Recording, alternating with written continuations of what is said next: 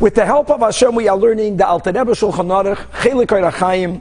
We are up to Simin Kuf Tzadik Zayin Din Tzeiruf Lezimun Shloisha Oyasara, joining three or ten people together in a zimun, and we are up to Seif Beis. Continues the Alter Rebbe. Ein mezamnin ella al mi sha'achal kezayis. A person that's going to be included in the zimun can only be included if that person ate a kezayis amount of food. We're not speaking about bread, but it has to be a kezayis of food. Because shapachais mekezayis, eating less than that amount, eino nikra achila is not considered eating. And that is true vafilo achal pas, even if the person ate bread, and for eating bread, no matter how little you eat, you have to wash prior. Parenthetically, you don't make a bracha al natilos yodayim unless you plan to eat a kibetza. But you have to make a bracha hamoitzi prior to eating any amount of bread. However, to join the zimun, even if you ate the most important of foods in the context of a su'udah, you must eat a kazayas. Now, umisha achal kazayas, once you ate the kazayas, and again, it doesn't even have to be bread, mizamnin olav, that person is could and therefore will be included in the zimun.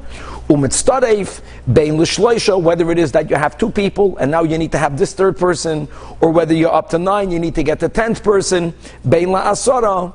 And here Alter Rebbe writes clearly, afilo achal kazayis yarok. Even if you didn't eat a kazayas of bread, you ate only a kazayas of a vegetable, or pedos or any other fruits, you ate a kazayas, you can be counted and included in the zimun. Fafilu ein kazayis b'yorok, and even if the yorok, the vegetable itself, wasn't mamish a kazayis, it was close to a kazayis.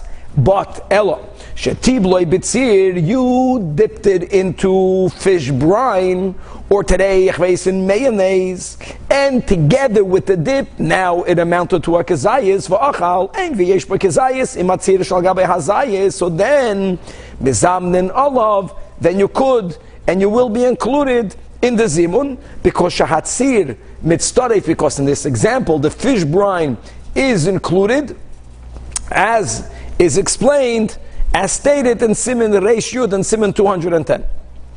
Furthermore, even if the person ate nothing, but the person drank a liquid in the amount of a revi'is, and again, it's not only wine, but me'eza mashke, any type of liquid, va'afilu mayim, wow, even water, mitztare famahem, he now makes the third, va'oina, and he responds as the others, baruch she'achalnu. Now, blessed is Hashem from whom we ate. I, he didn't eat, he drank. Doesn't matter. Because Shashasiya, Bechlal Achila, as we find in other areas of halacha, that drinking is tantamount to eating. Now, says the Rebbe, however, but that's only correct if this person ate the kazayas of any food, or if the person drank a liquid of any type in the amount of a revis. As long as he did it together with the other two, whether it is as the people ate in the times of Chazal, that people ate around the bed or ate on a bed. This is the way they fix their meal by sitting on a bed together. Or nowadays, if they sat around the same table, because if they did not sit around today the same table, even if the person ate a kazayas of bread, if he cannot combine with them, as we just learned in Simon Kuf Tzadigimel, it has to be eating in a way of kivius su'uda. Nevertheless, it's only the eating that has to be together. However, Aval Bishas once the people are already benching, then Lazaman, all of you can count him in, and he will make the third.